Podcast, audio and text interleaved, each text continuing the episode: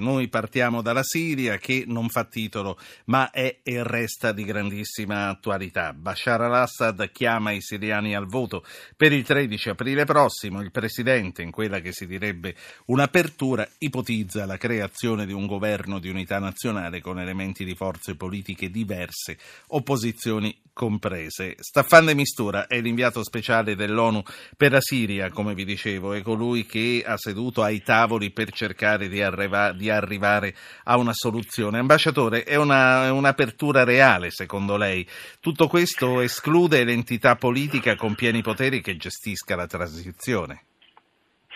Prima di tutto le elezioni del 13 aprile erano diciamo, costituzionalmente previste. Noi non diamo peso a queste elezioni da un punto di vista della comunità internazionale dell'ONU perché le elezioni alle quali daremo peso sono quelle in cui parteciperà l'ONU come supervisore e che sono previste diciamo tra circa 18 mesi e che dovrebbero avvenire con la partecipazione anche di tutti i rifugiati, in poche parole dalla diaspora.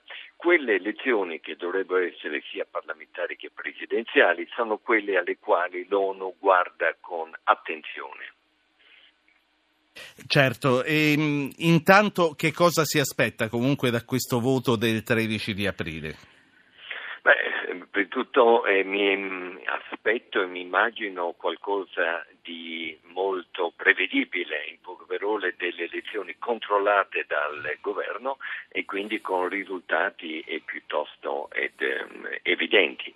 Dall'altra parte, eh, non, come le dicevo, non, non, sono delle elezioni che hanno un peso nel contesto internazionale, sono delle elezioni previste, quindi va bene, certo. ma non, non con la connotazione di una soluzione alla crisi. La crisi può essere risolta soltanto con una transizione politica come previsto dal Consiglio di sicurezza e quindi con delle elezioni gestite dalle autorità del momento che devono in qualche maniera includere una supervisione dell'ONU. Oggi come oggi a che punto sta l'accordo che è stato raggiunto eh, dalle parti siriane e dai loro sponsor stranieri, l'accordo a cui lei ha presieduto? Vede, la situazione è francamente molto migliore di quello di qualche mese fa. Lei immagini soltanto eh, quello che poteva essere inimmaginabile, cioè che Russia e Stati Uniti sono seduti assieme, parlano, discutono di una soluzione politica in Siria, che l'Iran e l'Arabia Saudita, che sono di fatto le due grandi potenze che hanno un coinvolgimento indiretto nel conflitto, che sono parte dello stesso gruppo di nazioni, cui fa parte anche l'Italia, francamente, che si riuniscono regolarmente il gruppo di Vienna, come chiamiamo, e che ci sia stata bene o male fragile, perché parliamo di una guerra di cinque anni, una tregua che ha retto e ha retto adesso da un mese e due settimane con una sostanziale riduzione delle vittime. Detto questo ci sono molti incidenti, ma eh, questi incidenti non diventano un fuoco di un bosco, ma sono ancora isolati e vanno controllati. Noi qui a Ginevra abbiamo un centro operativo cui russi e americani lavorano assieme con noi per controllare ogni incidente. Quindi questo ci dà un barlume di speranza che si voglia tutti assieme almeno controllare la, la crisi che dura cinque anni. Sì. Ambasciatore De Mistura, lei come, come, vede oggi la posizione del presidente al-Assad? È, è, ben determinato a rimanere al suo posto nonostante gli sforzi e gli obiettivi di eh, sostituirlo. Che gioco sta facendo la Russia? A parole dice una cosa e in realtà sta pensando comunque a un'uscita di scena? Questo veramente eh, una domanda che dovrebbe porre, dovrebbe porre a lui stesso. Io l'ho incontrato varie volte e quando l'ho incontrato ho avuto la chiara sensazione che non aveva alcuna intenzione di lasciare il potere.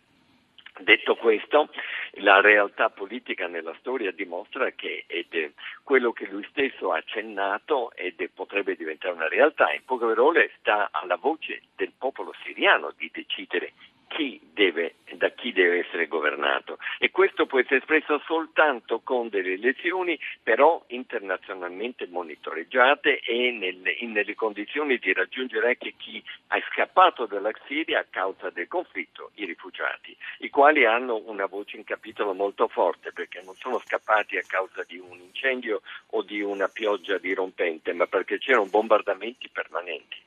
Quindi eh, quando lui, il Presidente, dice guardate che la crisi dei rifugiati è stata provocata proprio da chi sta bombardando il nostro territorio, in parte dice il vero. Beh, ehm, la verità è che molti di questi rifugiati sono scappati ed prima che Daesh, ISIS venisse veramente in gioco, guardi le cifre e le date, vedrà che sono scappati a causa della guerra civile, alla quale il governo ha partecipato fortemente con bombardamenti lui stesso, basta vedere la città di Homs. Dalla parte di, dei territori controllati da Daesh, ISIS per esempio, ed Palmira o Raqqa, pochi sono scappati perché? Perché Daesh non li fa scappare, Lui, il Daesh vuole controllare la popolazione, vuole che rimanga. Certo. Quindi i rifugiati sono scappati a causa della guerra civile, quindi l'unica soluzione per farli tornare, perché loro amano la loro terra, o non scappare più e fermare questo conflitto che sì. ha luogo in Siria. Allora, io vorrei introdurre un altro ospite che è il direttore dell'Istituto per gli Studi Globali ed è Nicola Pedde. Buonasera, professor Pedde. Buonasera a voi. E poi vorrei fare parlare, prima che l'ambasciatore di Mistura se ne, di Mistura se ne vada, due ascoltatori eh, e ricordare a tutti che per intervenire il numero al quale mandare un messaggio con il proprio nome è il 335-699-2949. Abbiamo eh, Giuseppe da Roma e un ascoltatore da Pietrasanta che ci dirà lui come si chiama. Giuseppe, buonasera. Buonasera a lei e ai suoi illustri ospiti. Prego. Io um, diciamo, dando, dando, per scontato che la comunità internazionale ormai vorrebbe che Assad andasse via, ma eh, la Russia a quanto pare eh, bombarda insieme ad Assad. Allora è vero che si sono messi al tavolo eh, America e Russia che sono le due maggiori potenze ed è fuori di dubbio che la Russia sia necessaria per risolvere la questione, ma mi chiedo realmente la Russia vuole che Assad vada via e nello stesso tempo il referendum che ci sarà, io ho l'impressione che sarà un plebiscito in favore di Assad, come è accaduto con altri dittatori in passato. Sì. Grazie e buonasera. Grazie a lei, Pietra Santa, buonasera, come si chiama? Allora, io mi chiamo Ireno. Ah, Ireno, perfetto. Volevo soltanto sì. sottolineare due cose che sono importantissime. Il babbo di, del presidente al-Assad nell'83, credo, Hama ha distrutto una città di 40.000 persone distrutto 83. E un'altra cosa, eh, volevo dire, ci dimentichiamo sempre che ci sono dei rifugiati, non soltanto in uh, Ankara, non soltanto in... Uh, ci sono anche dei rifugiati a, in Palestina, ci sono rifugiati in Giordania, in Libano, sono tanti, sì. un milione di, di, di siriani in Libano, di quelli non si parla mai. Non è vero, non è vero, comunque va bene, eh, ne ha parlato anche lei, no, no, qui se ne parla, spesso anzi. Eh, grazie Ireno. Eh, ambasciatore De Mistura, poi voglio sentire anche il professor Pedde. Ehm, si dice a questo punto Assad va rimosso perché eh, comunque tiene sotto la dittatura il suo popolo, eh, ma noi eh, sappiamo cosa è successo quando per esempio più o meno per la stessa ragione venne mh, mm, eliminato un dittatore come Gheddafi. Vede, eh, io ero ed fa parte del mio lavoro, forse della mia vita. Come lei sa io sono adesso 46 anni in, con le Nazioni Unite in 19 conflitti gli ultimi conflitti in cui il segretario generale mi ha inviato come inviato speciale era proprio in Iraq in Afghanistan e, e, poi adesso in Siria. Ebbene, in Iraq si parlò appunto di togliere eh, ed, eh, dalla scena politica ed, eh, Saddam Hussein ma non si pensò a come far sì che questa transizione, la parola è giusta oggi, transizione non producesse i danni terribili che ha prodotto, cioè l'eliminazione dell'esercito, molti di loro adesso lavorano per Daesh, quelli soprattutto della Guardia Repubblicana.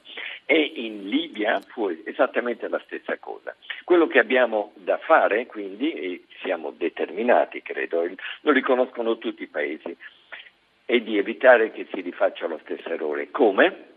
Facendo un cambiamento con una transizione mantenendo alcune delle strutture importanti del paese intatte, altrimenti si rischia di fare gli stessi errori di Libia e di certo. Iraq. Quindi un lavoro di transizione politica, quindi non un colpo all'improvviso e poi il vuoto, perché il vuoto potrebbe essere riempito da Daesh, come sappiamo. Come no? Ed è grave. quello che stiamo temendo adesso per la Siria. Professor Ped, Istituto per gli Studi Globali, lei crede che ci sia un'altra via diversa da quella dell'Iraq o della Libia per uh, togliere uh, la, il gioco della dittatura a un popolo senza creare il caos? Sì, io credo che eh, il lavoro delle Nazioni Unite stia andando nella, nell'unica direzione percorribile dal punto di vista della soluzione ottimale, quantomeno per, eh, per la Siria e per la regione.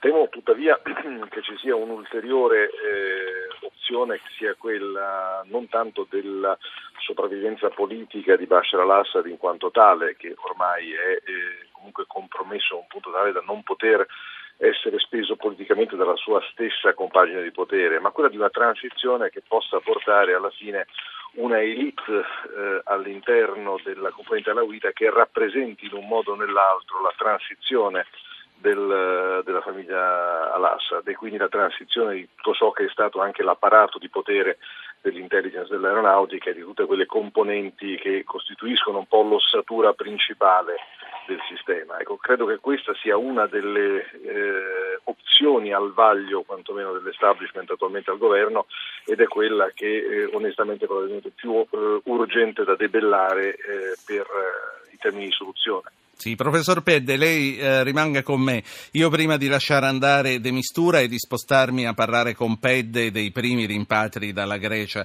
alla Turchia, questione che credo, mi corregga se sbaglio, esula dal compito di Staffan De Mistura. Io eh, vorrei eh, andare sulla giornata internazionale contro le mine anti-uomo, ambasciatore, che è oggi, 4 aprile. 100 milioni le mine anti-uomo disseminate nel mondo, circa 20.000 l'anno le vittime e i feriti. Per le bonifiche ci, verranno, ci vorranno tempi lunghissimi. Qual è la sua posizione? Beh, la mia posizione è veramente molto, molto personale. Io detesto le mine. Le ho viste con i miei occhi. In tutte queste missioni erano sempre lì e uccidevano miei colleghi, hanno ucciso amici, hanno ucciso pastori di fronte ai miei occhi sulla frontiera libanese e mi ricordo qualcuno che le aveva piantate che mi diceva sì, ma i nostri comandanti ci dicevano che sono i migliori soldati al mondo, non dormono mai, non stanno sotto la pioggia, stanno di giorno e di notte pronti a colpire. Quello che dimenticano è che una volta lasciate poi si muovono da sole perché la terra si muove e colpiscono persino chi le ha piantate. Sono orribili e sono costosissime a togliere e quindi ed è profondamente convinto, non solo perché le detesto perché l'ho vista in azione, ma perché ritengo che sia un'arma ingiusta. Ambasciatore, l'ultima cosa che le voglio chiedere, lei che ha battuto la Siria palmo a palmo, c'è, eh, c'è ancora ragione di sperare per Paolo Dall'Oglio? Prima di tutto c'è da sperare per la Siria, mi permetta di aggiungere questo perché guardando negli occhi siriani, che sono molti che non vediamo se non li incontriamo laggiù, loro credono in una Siria diversa e una Siria da ricostruire. Per quello che riguarda Padre Dall'Olio, io continuo a sperare e ogni volta che sono laggiù chiedo di lui e mi informo perché sento che dobbiamo ad ogni costo continuare a sperare. Lui lo fa e dobbiamo farlo anche noi. Io la ringrazio. Eh, se si trovasse a Roma uno dei prossimi giorni mi piacerebbe veramente averla qui in studio con me e con gli ascoltatori per continuare ad approfondire questi temi che riguardano questo suo importantissimo impegno internazionale come inviato delle Nazioni Unite per la Siria. Grazie, grazie Staffan de Mistura. Grazie, grazie a voi.